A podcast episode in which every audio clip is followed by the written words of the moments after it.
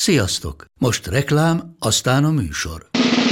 A műsor, valamint az élményekkel teli utazások, személyre szabott ajánlatok és állandó kedvezmények támogatója a Molmove hűségprogram. Nyisd meg a Molmove appot a profilodba belépve, add meg a hihetetlen promóciós kódot, és tankolj Molevo és Evo Plus üzemanyagjainkból 15 forint per liter kedvezménnyel. Ne feledd, a hihetetlen promókóddal most még jobban megéri Molmove tagnak lenni. Vége a reklámnak, jön a műsor. December 7th. Dass ich mich in diesem Jahr. Ma hajnalban a szovjet csapatok I have a dream. Sziasztok! Sziasztok! Ez a Hihetetlen Történelem Podcast, én Andris vagyok. Én pedig Tündi. A mai témánk pedig a gyermekvonatok lesznek, és mielőtt azt gondolnátok, hogy a, azok a gyermekvonatokról lesz szó, amikről, amik mondjuk a Csillebérci Tehát a gyerekvasutak. gyerekvasutakról, köszi, ahelyett azokról a vonatokról fogunk beszélni, amik a világháború után több tízezer magyar szegény gyereket, elsősorban szegény gyerekeket vitt ki nyugatra, vagy vittek ki nyugatra, azért, hogy ott jó körülmények között egy kicsit feltáplálják őket, és pár hónappal később úgy érkezzenek vissza hazánkba, hogy Hát, hogy megerősödve. Mert igazából ugye nyilván a háború nagyon megviselte a gyerekeket is, sőt igazából a gyerekek egy hatalmas áldozatai voltak a háborúnak, mert ki voltak téve nyilván a támadásoknak, a bombázásoknak, a szegénységnek, az éhezésnek, és a Gyermekvédő Liga szervezett egy gyermekmentő akciót. Így van. Ez egy olyan téma szerintünk, amiről kevesen tudnak, vagy kevesen hallottak. Igazából mi se tudtunk róla, csak Mi sem tudtunk róla. találkoztunk egy könyvvel. Így van, a könyvesboltokban lehet találkozni egy olyan könyvvel, ahogy, aminek az a címe, hogy Gyermekvonat Angliába, amit kíváncsian vettünk le ott a polcról, és akkor szembesültünk először azzal, hogy, hogy léteztek ilyen vonatok, amiknek ez volt a céljuk, és utána próbáltunk ennek jobban utána nézni. Az ELTE és más intézeteknek a kutatói kiadtak egy könyvet most a száz éves évfordulóra, ami nagyon jól feldolgozza ezt az eseményt, főleg ebből dolgoztunk, és ezt a témát fogjuk ma körbejárni. Úgyhogy csapjunk is bele. Hogyha hallgatjátok az adásainkat, akkor uh, talán találkoztatok már a Trianonnal kapcsolatos adásunkkal, hogyha esetleg nem, akkor hallgassátok meg. Ö, ott említettük az egyikben, hogy ö, ezt ugye, ugye ez az esemény, ez hogyan érintette az országot, és hogy milyen gazdasági helyzetben volt akkor Magyarország. És volt szó a kis Magyarországra érkező menekült áradatról, és a vagonlakókról is. Erről most nem fogunk beszélni, mert ugye ennek már szenteltünk ennek a témának egy adást, de a lényeg az az, hogy nagyon rossz helyzetben volt az ország. Az alapvető ellátás terén mindenütt hiány mutatkozott, és nem volt elég élelmiszer, üzemanyag, tüzelő és lakás sem, tehát hatalmas volt a szegénység és a nélkülözés. Az ellátási krízis miatt sürgős segítségre volt szükség, ekkor született meg a magyar gyermekek külföldre küldésének a terve. És érdekesség, hogy nem csak Magyarországról utaztak Hollandiába és Belgiumba a gyerekek, hanem más vesztes országokból is, tehát például Ausztriából és Németországból is küldtek gyerekeket ö, ö, nyugatabbra. Valamint érdekesség az is, hogy Belgium három évvel később csatlakozott ehhez a programhoz.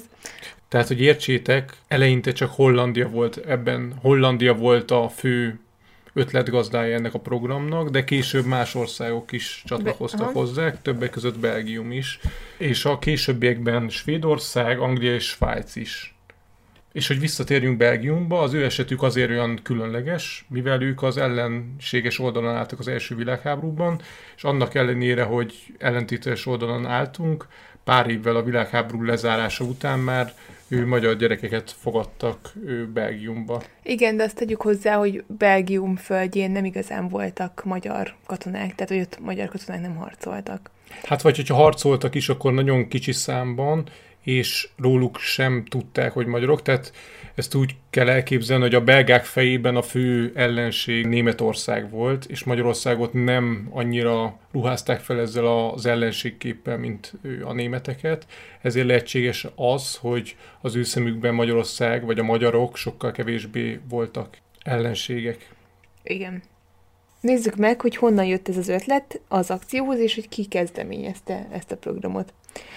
Két ember nevét mindenképpen ki kell emelnünk, akik felhívták honfitársék figyelmét Magyarországra és az itteni helyzetre. Az egyikük Henriette Kuiper, aki a korábbi holland miniszterelnöknek volt a lánya, és aki 1916-ban érkezett Budapestre, vagyis az első világháború alatt, hogy az itteni missziós kórház ügyvezetője legyen. Ez egy holland személyzet által működtetett ideiglenes hadikórház volt. Henriette erről az időszakról írt 30 cikke, egy kötetbe gyűjtve megjelent Hollandiában, így megismerhették a hollandok a magyarországi helyzetet. Ezekben a cikkekben nem, nem is feltétlenül a, a munkájáról írt, hanem arról, hogy milyen szép az ország, és hogy a magyar emberek barátságosak. Igen, ami utólag azt gondolhatjuk, hogy nem biztos, hogy egy most ezt nem azért mondom, mert hogy biztos, hogy téved Henriette, de valószínűleg nem a, nem a teljes képet látta Magyarországról, tehát látott egy képet, ami számára nagyon pozitív volt. Ha bár lehet, hogy ha más körökben forgott volna, akkor más is leszűrhetett volna. Az biztos, hogy ahogy ez ma is igaz, hogyha egy külföldi emberrel találkozunk, vagy egy külföldi diplomata jön, annak mindig a legjobb oldalát próbáljuk mutatni az országunknak. Tehát ez valószínűleg Henriette esetében is így lehetett. Tehát... Tehát ő igazából pozitív oldalát látta meg a városnak, az országnak, és tulajdonképpen a magyar embereknek is. Így van. De kedvesek voltak vele, igen. Tehát Henriette volt az egyik főszereplő ebben a történetben, a másik pedig egy Jean Kling Flederus nevű férfi, aki a budapesti holland főkonzul volt, és azt tapasztalta, hogy a háború végén sokat tudnak nyugaton a bécsi és berlini nyomorról, viszont arról senki sem beszélt, hogy mi a helyzet Budapesten. Igen, és hogy ezt egy kicsit kiegészítsem, az osztrák-magyar monarchiát egy országnak tekintették nyugaton, ugye, mert addig egy ország volt. Így lehet az, hogy Bécsre felfigyelte, hogy az mekkora nyomor van, de Budapestet közben mindenki elfelejtette, pedig éppen alakulóban volt egy új ország, de hát ezzel még senki nem foglalkozott. Ezért volt nagyon fontos Flederusnak a szerepe, aki erre felhívta a figyelmet, hogy ha-hó, Budapest is itt van, és Budapesten is nagy gondok vannak, és a gyerekek helyzete nagyon rossz. Igen, ő személyes céljának érezte, hogy változtasson a, azon, hogy ugye Budapestet kevésbé ismerik, és megkereste a Vörös Keresztet, akikkel elindítottak egy közös akciót és egy segélyezési tervet. Amúgy érdekesség, hogy Flederusról ö, majdnem elneveztek egy utcát Budapesten, de végül a fia tiltakozott, és ezért nem valósult ez meg, mert szerinte édesapja ennél jóval szerényebb volt, és ő nem szerette volna, hogyha elneveznek róla egy utcát. De kapott egy emléktáblát a volt holland konzulátus épületénél az Ülői út 4-es szám alatt, ami pedig mind a mai napig megtekinthető. Arról már beszéltünk, hogy milyen helyzet uralkodott a trianoni Magyarországon, azonban még mielőtt beindultak volna a gyermekvonatok, már előtte is vöröskereszt segélyszállítmányok érkeztek az országba, hogy javítsák az itthoni helyzetet.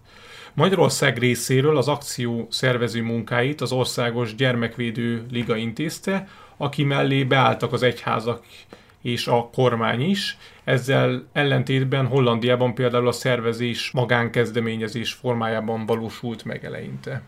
És az egész program kapcsán, majd hogy megyünk előre itt a témával és beszélgetünk tovább, fontos az, hogy lássátok, hogy ebben az akcióban nagyon alaposan benne volt az egyház, és nagyon sok egyházi szervezet tevékenykedett azért, hogy ezek a gyermekvonat indítások létrejöhessenek. Érdekesség az is, hogy a magyar politikai elit egyértelműen meglátta abban a lehetőséget, hogy egy jó kapcsolattal, ami minket a nyugati országokhoz köt majd ezek általa vonott gyermekvonatok által, ez egy jó lehetőség arra, hogy előtérbe helyezzük, hogy milyen igazságtalanság történt Trianonkor Magyarország ellen, és hogy egyfajta határrevíziót érhessünk el, Hát nyilván tudjuk, hogy ebből semmi nem lett, de az akkori politikai helyzet, ezt szinte mondhatjuk azt, hogy meg is kívánta, hogy minden téren, ha nyugat felé fordulunk, akkor azt mutassuk, hogy Magyarországon milyen rossz a helyzet, és próbáljunk egy jobb képet formálni nyugaton Magyarországról. Igen, egyébként most itt újra csak zárójelbe jegyzem meg, hogyha már meghallgattátok a triadonos adásunkat, akkor, akkor emlékeztettek arra, hogy nagyon szerették volna, hogyha ezt a ezt a döntést megváltoztatják, és ugye sok kezdeményezés volt, hogy... Mármint a trianoni Ah, igen, igen, a trianon, a trianon döntésre gondolok, és hát ugye tudjuk, hogy sajnos ugye ez nem sikerült, viszont nagyon sokáig egy ilyen revizionista hát hangulatban volt az ország, és gondolom a politikai elit is. Igen, abszolút. Tehát ő, horti korszakról még nem készült adásunk, ő, de majd, hogyha azt a témát is valamikor elővesszük, akkor biztosan erre is ki fogunk térni ezekre a dolgokra. Az alapvetően katolikus többségű Magyarország főleg protestáns gyerekeket küldött Hollandiába, és ennek az volt az oka, hogy Hollandiában protestáns volt a többség, tehát protestáns vallású. Hát legalábbis ez az elején igaz volt a programnak. Igen, igen, igen, igen. igen. És ö, törekedtek egyébként direkt tudatosan arra, hogy amikor így elhelyezték a gyerekeket a családoknál, hogy mindig a gyerek vallásával azonos felekezetű családnál legyenek elszállásolva a gyerekek. Hogy ebből ne legyen ott probléma, igen. Igen, egyébként érdekes, hogy nyilván most is um, a hívő embereknek ez egy nagyon fontos dolog, csak hogy én erről, és én erről tanultam az egyetemen, hogy a 30-as években igazából, vagy hát gondolom előtte is, tehát korábban ugye voltak ilyen népszámlálások, és volt olyan kérdés, hogy milyen vallásod van, vagy milyen felekezethez tartozol, és mindenki beixelt valamit, tehát ilyen nem volt, hogy egyikhez sem. Ugye most már egy picit ez, sőt, sokkal lazább, de hogy az adott korban kb. mindenkinek volt egy, egy felekezeti hovatartozása, és hogy ez ilyen fontos is volt nekik. Tehát abszolút, abszolút. Tehát még ennél is szempont volt, hogy nem tudom, protestáns gyerekek protestáns sávokhoz hát, kerüljenek. Meg szerintem itt azért jó látni azt is, hogy akkor azért az ökumenikus felfogás az sokkal kevésbé volt népszerű. bevett, vagy népszerű, mint most. Hát szerintem. igen, mert egyébként belegondolunk, akkor most mi baj lehet abból, hogy mondjuk egy protestáns család egy katolikus gyereket fogad be, tehát főleg, hogy igazából tulajdonképpen az alap az közös, de, de hát ez egy máskor volt. Igen. És ez egy külön, külön témát vagy külön adást érdemelne ez a téma is egyébként. Na de mindegy, visszatérve, a befogadó családok esetében olyan jelentkezőket vártak, akik legalább két hónapra díjmentesen tudták vállalni, hogy befogadják az érkező gyerekeket. Feljegyezték, hogy milyen gyerekeket fogadnának be a családok, figyelembe véve a gyerek korát, nemét, vallását és társadalmi osztályát is, hogy honnan származik.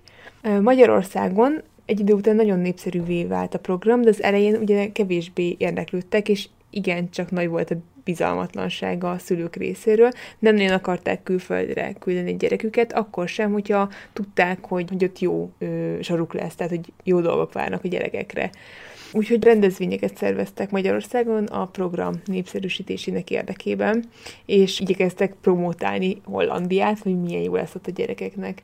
És egyébként mi erről beszélgettünk az Andissal, hogy Ugye belegondoltok, egy teljesen más korban éltek akkor az emberek, tehát konkrétan a, nem tudom, mondjuk az információ áramlás sokkal lassabb volt, mint most, tehát tulajdonképpen itt most arról beszélünk, hogy szülők, családok, akik megszenvedték a világháborút, kaptak egy lehetőséget, hogy a gyerekük külföldre menjen, és nyilván egyrészt ez egy szuper lehetőség, mert, mert ott azzal kecsegtet, hogy mondjuk a gyerekek kielégítő táplálkozásban részesülnek, meg kapnak nem tudom, ruhákat, meg élményeket, meg jólét vár rájuk, tehát hogy kb. kiszakadnak a nyomorba, ugyanakkor akár hetekig nem tudnak semmit se róluk a szülők.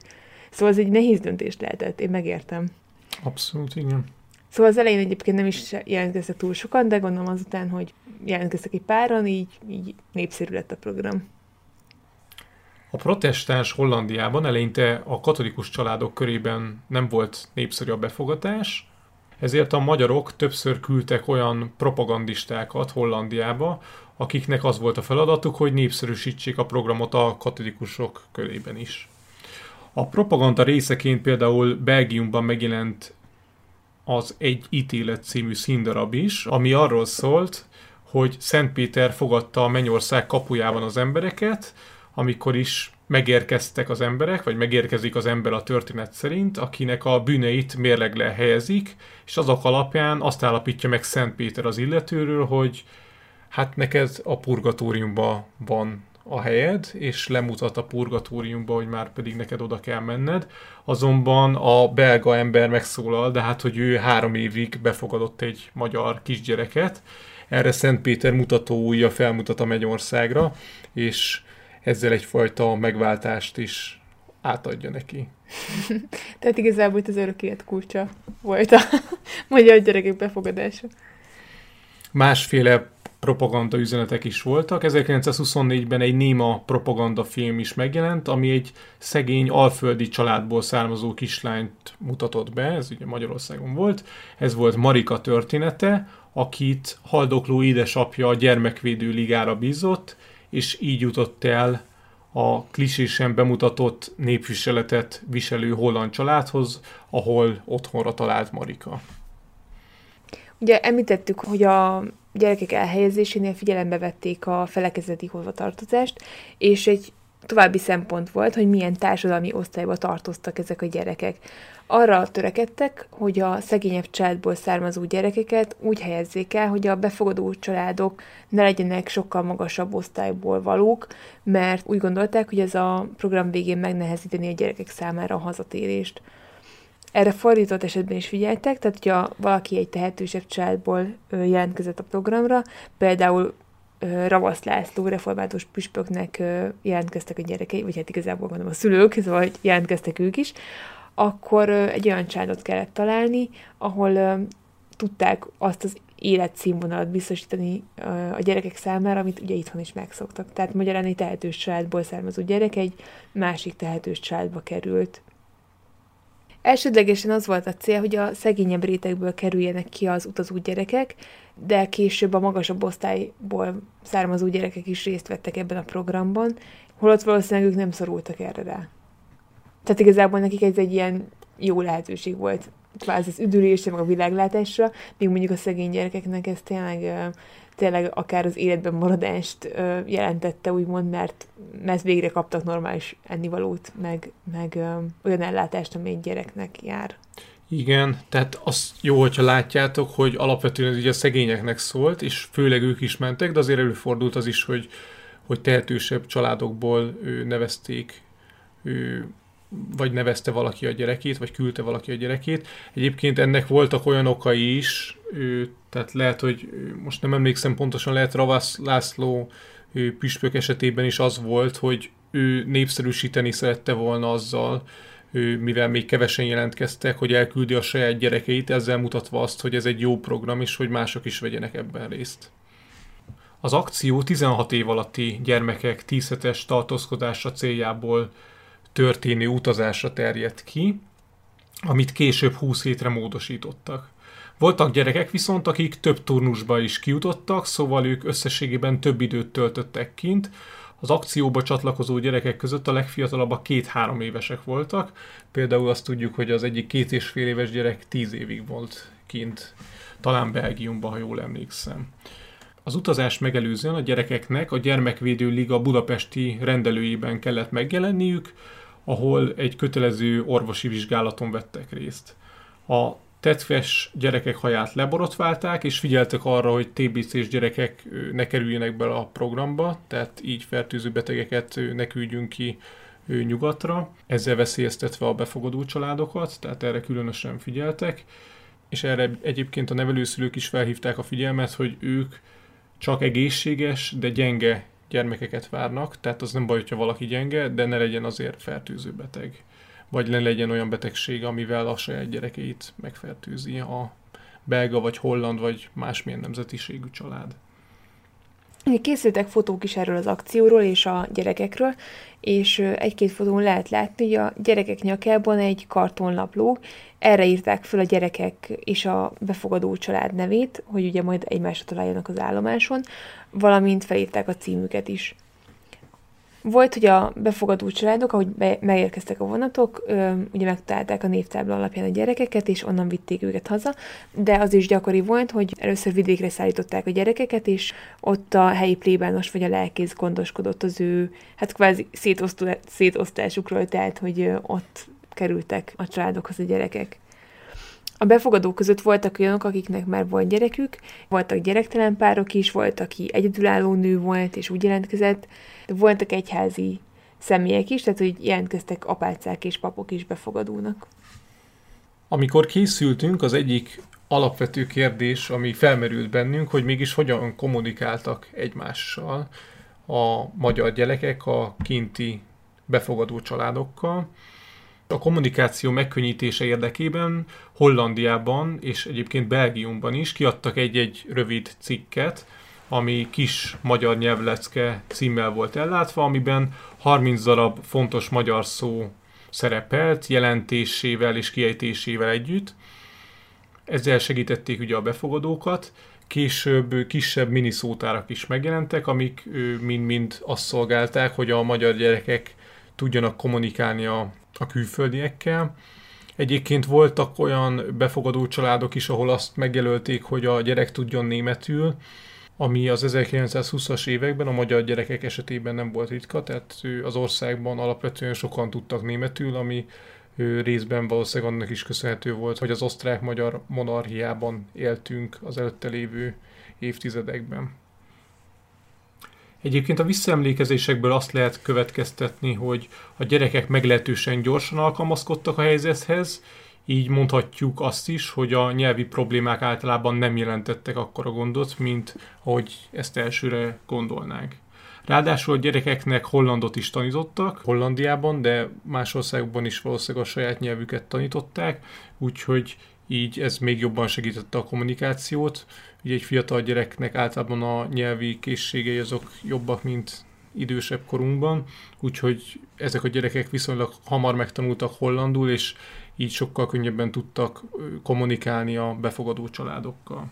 Ellenben a kommunikáció a befogadó családok és a gyerekek magyar szülei között az sokkal nehezebb volt, vagy ne, ö, tehát kevésbé volt gördülékeny, ö, hogyha ők nem ismerték a német nyelvet. Tehát ebben az esetben valamilyen közvetítő személy ö, vontak be, hogy lefordítsa a levelezést, mondjuk levelezve, tehát hogy leveleket váltva beszélgettek egymással.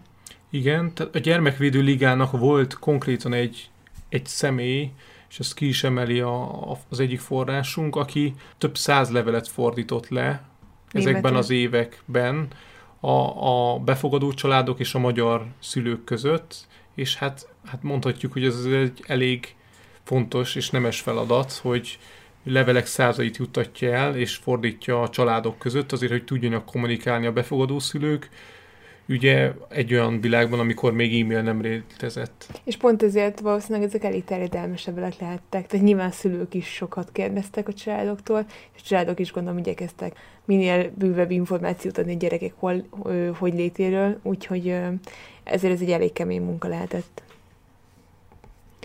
Figyeltek arra is, hogy a gyerekek nem maradjanak le az iskolai tanulmányikban, ezért magyar tanítók is kiutaztak velük, őket külön ugye el kellett szállásolni, és volt olyan is, hogy magyar iskolát alapítottak, hát nyilván egy kis létszámú magyar iskolát, de, de alapítottak egy iskolát, hogy a magyar gyerekek nem maradjanak le a tanulmányaikban. Valamint gondoltak arra is, hogy ha majd hazatérnek Magyarországra a gyerekek, akkor a megtanult holland nyelvet se felejtsék el, ezért Budapesten például holland-magyar iskolát is nyitottak, ami egészen 1926-ig működött. Az események kibontakozása kapcsán és a folyamatos vonatindulásoknak köszönhetően nyugaton igény jelentkezett arra, hogy megismerjék az oda látogató magyar gyerekek hazáját, Magyarországot, ezért látogatást szerveztek hazánkba, és el is látogattak ide Hollandiából és talán Belgiumból is ezek a szülők, és az ide látogató, befogadó szülőknek bemutatták Budapestet, és mint manapság, hogy egy turistának bemutatjuk Budapest látványosságait, úgy mutatták be annó nekik Budapest leghíresebb pontjait, valamint hát hogyha volt rá lehetőség, akkor az eredeti szülőkkel is összeismerkedtek. Az ide látogató külföldi szülőket a keleti pályaudvaron 15 ezer fős embertömeg várta, és hát voltak olyanok is, akiket a Hotel Continentalba szállásoltak el, tehát mondhatjuk azt, hogy az itt töltött élmények valószínűleg nekik sokáig megmaradtak, és nagyon pozitívek voltak országunkról. Gondolkodtunk azon is, hogy milyen lehetett ez a gyerekek szemszögéből ez a program. Igazából szerintem hát nem tudom, hogy kinek milyen emlékei vannak a gyerekkorából. Én eléggé félénk voltam, szóval nekem például valószínűleg egy brutális szorongást okozott volna az, hogy felraknak egy vonatra egy táblával a nyakamban, és, és egy idegen országba küldenek. Na mindegy, szóval egyébként azért valószínűleg ez eléggé, hát az alapból is traumatizált gyerekeknek az elején talán ez nehéz lehetett és maradtak fönt feljegyzések, vagy hát igazából visszaemlékezések a gyerekektől, hogy ők hogyan élték meg ezt a programot. Voltak olyanok, akik még évekkel később is pozitívan emlékeztek a, az őket fogadó mosolygó szülőkre, másoknak az maradt meg nagyon, hogy nyakukban ezzel a papírtáblával vizsgálgatják őket, és úgy érezték magukat, mint hogyha az a piacon ilyen áruk lennének, tehát hogy nekik ez valószínűleg ilyen nagyon furcsa volt, hogy egy csomó idegen ember jön, és akkor ugye így, hát gondolom, válogat, vagy hát nyilván keresték, hogy ki az, aki hozzájuk tartozik, tehát ez valakinek ez maradt meg. És olyan visszaemlékezések is voltak, hogy amikor ugye megérkeztek a befogadó családhoz, akkor, és ugye elszállásolták őket, akkor a család barátai és ismerősei eljöttek megnézni őket, ugye egy, a magyar gyerekeket, és hát emiatt is úgy érezték magukat, mint ami cirkuszi látványosság lennének, és van olyan is, akinek sajnos negatív tapasztalata volt ezzel a programmal kapcsolatban, mert, mert sajnos volt rá példa, hogy hát, hogy igazából a befogadó kvázi cserétként bánta a gyerekekkel, és nem tudom, nagyon befogták őket a házi munkákból, tehát ott, ott kevésbé a segítés volt a, a, a cél, viszont ezek szerencsére ritkább esetek voltak, és a többség nagyon jól érezte magát a program során, és nagyon jót tett nekik a kint töltött idő, mint testeg, mint pedig lelkileg. Nekem egyébként az jut eszembe, ugye azt mondtuk, hogy két-három évestől egészen 16 éves korukig mentek. Azért ő ma, elképzelek egy 14-15 éveset, hogy egy ilyen helyre kerül, azért ő, nyilván másképp fog megmaradni neki ez az emlék egy 14-15 évesnek abszolút kiszolgáltatott helyzetben, mint mondjuk egy jóval fiatalabbnak. Tehát neki valószínűleg jobban feltűntek egy idősebbnek, az, hogy mondjuk átjönnek a szomszédok, és így megnézegetik, hogy há, megjött a magyar gyerek, mint mondjuk tényleg egy fiatalnak, akinek valószínűleg még csak azok maradtak meg, vagy az okozta az igazán szép emlékeket, hogy nem tudom, kakaós kalácsot kapott reggel. Ugye említettük, hogy kezdetben 10 hetes volt a program, amit aztán kibővítettek 20 hétre, viszont ugye voltak olyanok, akik tovább is maradtak, és voltak, akik annyira jól érezték magukat, hogy hónapokig, sőt akár évekig is Hollandiában vagy a többi országban kint maradtak, és amikor hazaérkeztek, akkor pedig hosszú éveken keresztül még leveleztek a befogadó családdal. Tehát valószínűleg ők abszolút ilyen családtakként voltak kezelve, és kvázi kaptak egy második családot külföldön. Volt olyan is, aki három év után tért vissza Budapestre, és a budapesti vonatállomáson féléken sétált el többször is egy asszony mellett, mivel nem tudta eldönteni, hogy, hogy az a nő az édesanyja vagy sem, és mivel megkopott a magyar tudása az ott töltött több évben, vagy a külföldön töltött több évben, ezért meg sem merte szólítani. Tehát ő azért voltak érdekes esetek. Előfordult az is, hogy valaki örökre kimaradt, ezeknek a gyerekeknek egy része árva volt, de sokan voltak olyanok is, akiknek magyar szülei beleegyeztek abba, hogy ne térjenek haza a gyerekeik, ő nyilván gondolom olyan hátrányos helyzetben éltek, hogy jobbnak látták, hogy a gyerekeik kint maradnak. Sőt, volt olyan háborús özvegy is, aki úgy döntött, hogy újra házasodik, és ebbe az új életébe már nem illet bele az első házasságából hátra maradt gyerek, úgyhogy ő úgy döntött, hogy inkább ő kint hagyja, vagy Lemond. lemond a gyerekéről. Szóval változatos indokok léteztek, de az tény, hogy nem mindenki tért haza Magyarországra. A pontos számokat nem lehet tudni, de Belgiumban például nagyjából 600 gyerek lehet az, aki örökre kint maradt.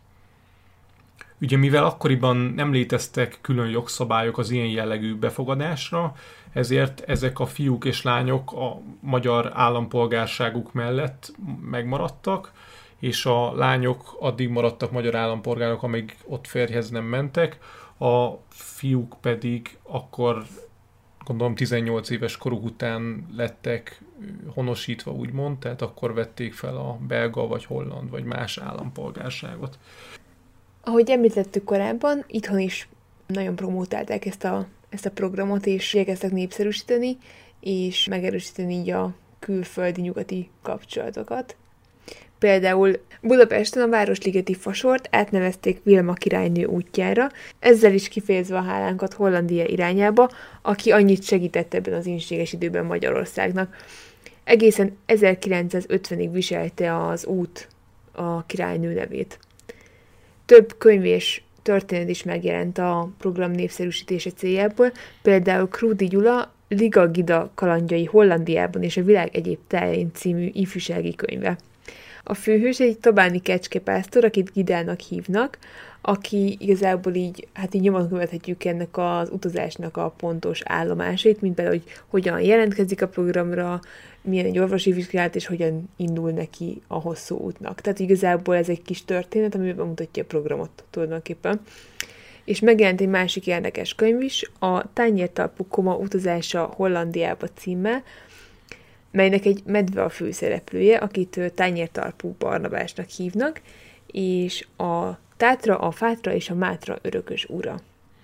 Úgy dönt a medve, hogy kikíséri az unoka öccsét és az unoka hugát Hollandiába, hogy ő is megnézze az úgynevezett csokoládé országot, ahol aztán számos kalandot él át, mielőtt ismét hazautazna. Igen, és ennél a történetnél különösen humoros az, hogy tányértalpú Barnabás, ott különböző versenyek vannak Hollandiában, és mindegyiket természetesen tányértalpú Barnabás a mezve nyeri meg. Tehát ez egy nagyon aranyos kis történet.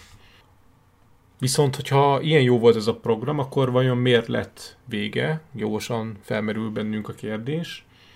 Konkrét indokok nincsenek, mind a mai napig nem tisztázott, hogy mi lehetett a fő kiváltó oka, hogy leállították a programot, viszont több elmélet is létezik a lehetséges okokra.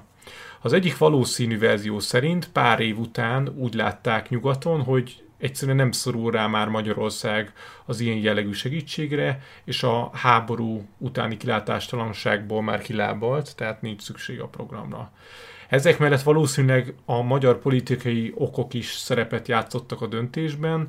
A magyar népjóléti miniszter 1926 őszén bejelentette, hogy 1927. szeptemberével bezárólag minden magyar gyereknek haza kell térnie. Ugye talán nem mondtuk el az adás elején, hogy ez a program az első világháború után 1920-tól egészen 30-ig létezett. Ugye előbb azt mondtuk, hogy 27-től állították le a programot, de utána abban a pár évben még ő, ilyen rövidebb, üdülésszerű kirándulások történtek külföldre, de ezek már nem voltak akkora léptékűek. Az akkori népjóléti miniszter döntése mögött az állhatott, hogy szerette volna azt mutatni az ország, Magyarország, hogy erős és független nemzetként is már képes biztosítani saját gyerekeinek az ellátását, tehát nincsen szükség külföldi segítségre. Más vélemények szerint egyszerűen csak kifulladt az akció, és egyre kisebb volt az érdeklődés a program iránt, de ebben az is szerepet játszhatott, hogy egy idő után megkövetelték, hogy a kiutazó gyerekeknek vízumot állítsanak ki, ami nagyon megdobta a költségeket, és egy ilyen bonyolult, bürokratikus útvesztőbe vezetett. Végül az utolsó vonatok még 1930-ban is szállítottak gyerekeket nyugatra, de számuk már ugye jóval kisebb volt, ezt követően pedig 15 évig megszűnt az akció, hogy aztán a második világháborút követően rövid időre újra beinduljon. 1945 és 48 között indultak vonatok, és ez gyakorlatilag az akkori politikai játszmáknak a propaganda eszköze volt ez a program. Abban az időszakban a baloldali, elsősorban kommunista és szociáldemokrata pártok, valamint a konzervatív pártok, mint például a kisgazda párt, egymással versengve akarták megnyerni maguknak a választókat. Ennek a versengésnek az eszközévé váltak a gyermekmentő akciók, ha bár azt hozzátesszük, hogy a gyerekek számára ez, egy, ez a politikai csatározás igazából előnyös volt. A megtépázott szociális rendszer ezekben az években is kapott nemzetközi segítséget, a Dán és a Svéd gyermekmentő szövetségek nagy erőkkel próbálták javítani a hazai helyzetet, ami igencsak siralmas volt. A svájci Vöröskereszt 1946-os jelentésében így nyilatkozott az országunkról. Idézett. Ezekben az években soha nem láttunk Görögország kivételével olyan nyomorúságos állapotokat a gyermekekre nézve, mint Budapesten. Idézet vége. Igen, tehát gondoljunk bele, a második világháború ugye alapból nagyon megtépázta az országot, de itt volt egy Budapest ostroma, ami hát elképzelni is nehéz, hogy milyen helyzetbe hozta a Budapesten élőket, vagy akik itt vészelték túl a háborúnak a lezárását. Tehát nagyon rossz volt a helyzet, és hát ez nyilván külföldön is feltűnt a nemzetközi szervezeteknek. Egyébként most azon gondolkodtam, hogy ha bár nyilván a felnőtt civil lakosság is borzasztóan ki van téve egy ilyen borzasztó eseménynek, tehát hogy igazából most ha most történne valami ilyesmi, hogy Isten ugyanolyan védtelen lennék, mint egy gyerek, de mégis a gyerekek mennyire ki vannak téve az ilyen, ilyen dolgoknak, hogy ők ugye egyedül nem képesek megvédeni magukat, nem képesek, vagy hát igazából nem nagyon van lehetőségük saját döntéseket hozni, hogy hova bújjanak el, mit csináljanak, hova menjenek, mit tegyenek, tehát igazából így abszolút szegények teljesen ki voltak szolgáltatva itt a, a dolgoknak. Viszont a háború után eleinte a belföldi gyermeküdültetés indult meg, melynek keretében a fővárosi gyerekeket utaztatták vidékre nevelőszülőkhöz. Ugye hát igazából vidéken sem volt sokkal jobb a helyzet, mint a fővárosban, viszont ott jobb volt az élelmiszer és a tűzifa ellátás, tehát legalább a fűtött szobát is a nem tudom, táplálékot tudták biztosítani ezeknek a gyerekeknek. A korabeli újságcikkek azt hangsúlyozták, hogy most már nem a hollandoktól és a belgáktól várhatjuk a támogatást, hanem az oroszoktól, akik segítettek a program hazai lebonyolításában. 1946. augusztusáig 46 ezer gyermek és 2000 kisgyerekes vagy várandós anyuka talált otthonra ideiglenesen vidéki családoknál. Viszont gyorsan átalakult a magyarországi politikai helyzet, és Két évvel később már olyan táborokba küldték a rászoruló gyerekeket, ahol a kommunista ideológiák is fontos szerepet kaptak a nevelésben. Ennek ellenére voltak külföldi gyermeküdültetések is. Eleinte Erdélybe, Franciaországba indultak vonatok, később a befogadó országok között szerepelt Ausztria, Svájc, Olaszország, Dánia és Németország is. Érdekesség az is, hogy előfordult, hogy ezekből a külföldi országból jöttek gyerekek Magyarországra, Szóval nem csak egy oldalú gesztus volt a magyar gyerekek befogadása, hanem előfordult az is, hogy külföldről jöttek ide, mi hozzánk. Ekközben Magyarországon tovább folytak a politikai csatározások, ugye 1947-ben tartották a közismert kék szavazást, ahol a csalások és egyéb törvényellenes politikai fogások következtében végül megalakult a kormány, ahol már a legtöbb posztot a kommunisták töltötték be. A politikai csatározások közepette pedig továbbra is gyakran jelentek meg a sajtóban a külföldi gyermekvonatoztatással vagy gyermekvonatokkal kapcsolatos cikkek. Érdekességként jegyezzük meg azt, hogy Fehér Klára, akinek nagyon népszerű a Bezzeg az én időmben című ifjúsági könyve, és aki emellett a könyv mellett nagyon sok más ifjúsági könyvet is írt, de talán erről ismerjük a legjobban ő nagyon ellenezte ezt a programot, ezt a gyermekvonatok küldésének a programját, és próbálta lejáratni az akkori sajtóban a szabad nép hasábjain. Volt olyan cikke, ami arról szól, hogy a vörös keresztet véleménye szerint bujkáló fasiszták irányítják, és ez a bujkáló fasiszták szervezete, és azzal vádolta őket, hogy titokban a program részeként elősegítik a diszidálást. Emellett arra hívta fel Fehér Klára a cikkeiben a figyelmet, hogyha majd a népjóléti miniszter és a kommunista felügyelet átveszi az irányítást a Vörös Kereszt felett, akkor már nem kell ilyen kihágásokra számítani, mint hogy gyerekek diszidálnak a, a gyermekvonatok segítségével. Sőt, Fehér Klára egészen odáig is elment, hogy a gyerekvonatokat hortista vonatnak nevezte, ahol grófi gyerekek üdültetése történik, sőt, több szervezőnek is ö, megadta a konkrét címét, hogyha esetleg valaki egyetértene az állításéval, akkor ö, személyesen fel lehessen keresni ezeket az embereket. Tehát ott ö, eléggé drasztikusan ellenezte ezt a programot, és itt a segítségnyújtást. Igazából most ebben nagyon nem mentünk bele, de ez egy érdekes mozzanata szerintünk annak, hogy milyen volt az akkori politikai helyzetben. A politikai csatározások nem tartottak sokáig. 1948-ban a népjóléti miniszter végleg leállította a gyermeknyaralásokat.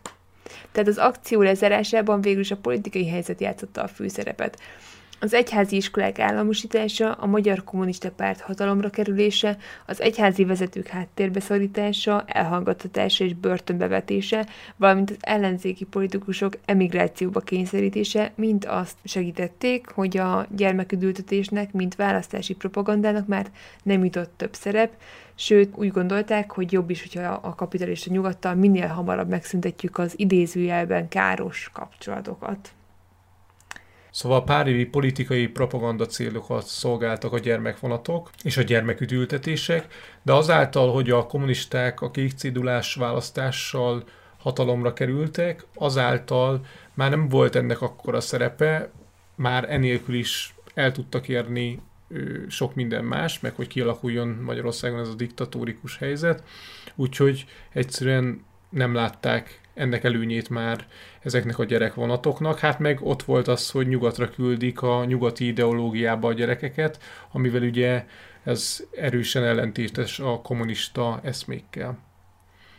Egyébként ez a téma szerintünk Hát egyrészt érdekes, de jó tudni arról, hogy volt egy ilyen akció, és egyébként szerintünk ez egy tök jó dolog, hogy, hogy ez megtörtént, mert azért az fontos látni, hogy a világháború után nyilván minden ország megsínette a háborút, tehát minden embert érintett ez a dolog, tehát ez egy hatalmas krízis helyzet volt, és hogy, hogy utána ez egy nagyon szép dolog szerintünk, hogy nyitottak egymás felé az országok, a nemzetek. Tehát mondjuk ez egy ilyen érdekes helyzet is, hogy, hogy nem tudom, így, így háborúznak, és aztán véget ér a háború, és utána pedig tátkarokkal szeretettel várják a gyerekeket. Tehát, hogy azért ez, ez is sok mindent elárul szerintem az Igen. akkori nem tudom, közhangulatról, tehát nyilván az embereknek elegük lehetett ebből a gyűlölködésből, háborúskodásból, és, és valószínűleg tényleg ez egy, ez egy a befogadóknak is, és a, hát a, akik, akik érkeztek, azoknak is egy nagyon jó lehetőség volt.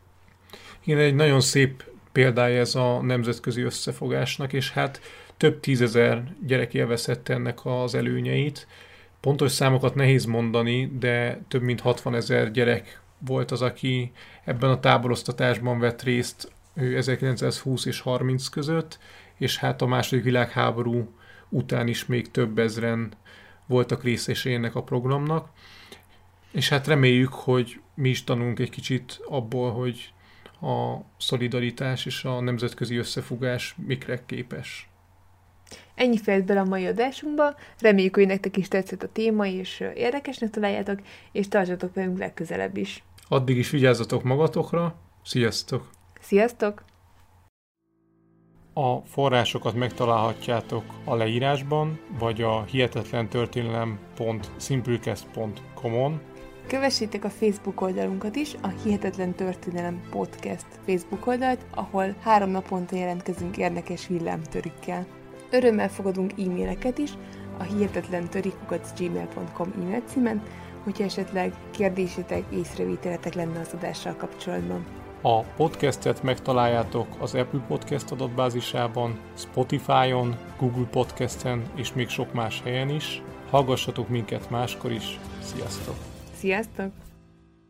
Ha más podcastekre is kíváncsi vagy, hallgassd meg a Béton műsor ajánlóját. El tudod képzelni, hogy a podcastet, amit éppen most hallgattál, fél év múlva már a mesterséges intelligencia generálja? Mi sem. De ha érdekel, eljötte már a gépek lázadása. Hallgass bele az Embertelen podcastbe. Orsós Lajos vagyok, a műsor házigazdája. Egyelőre még élőben. Egyelőre. Fedezzük fel együtt, hogyan ismerkedik, randizik, mesél és vitatkozik Betty és Péter, két teljesen mesterséges intelligencia. Lajos, a podcast címét mond még egyszer, Léci. Oké. Okay. Embertelen podcast. Ez a műsor a Béton közösség tagja.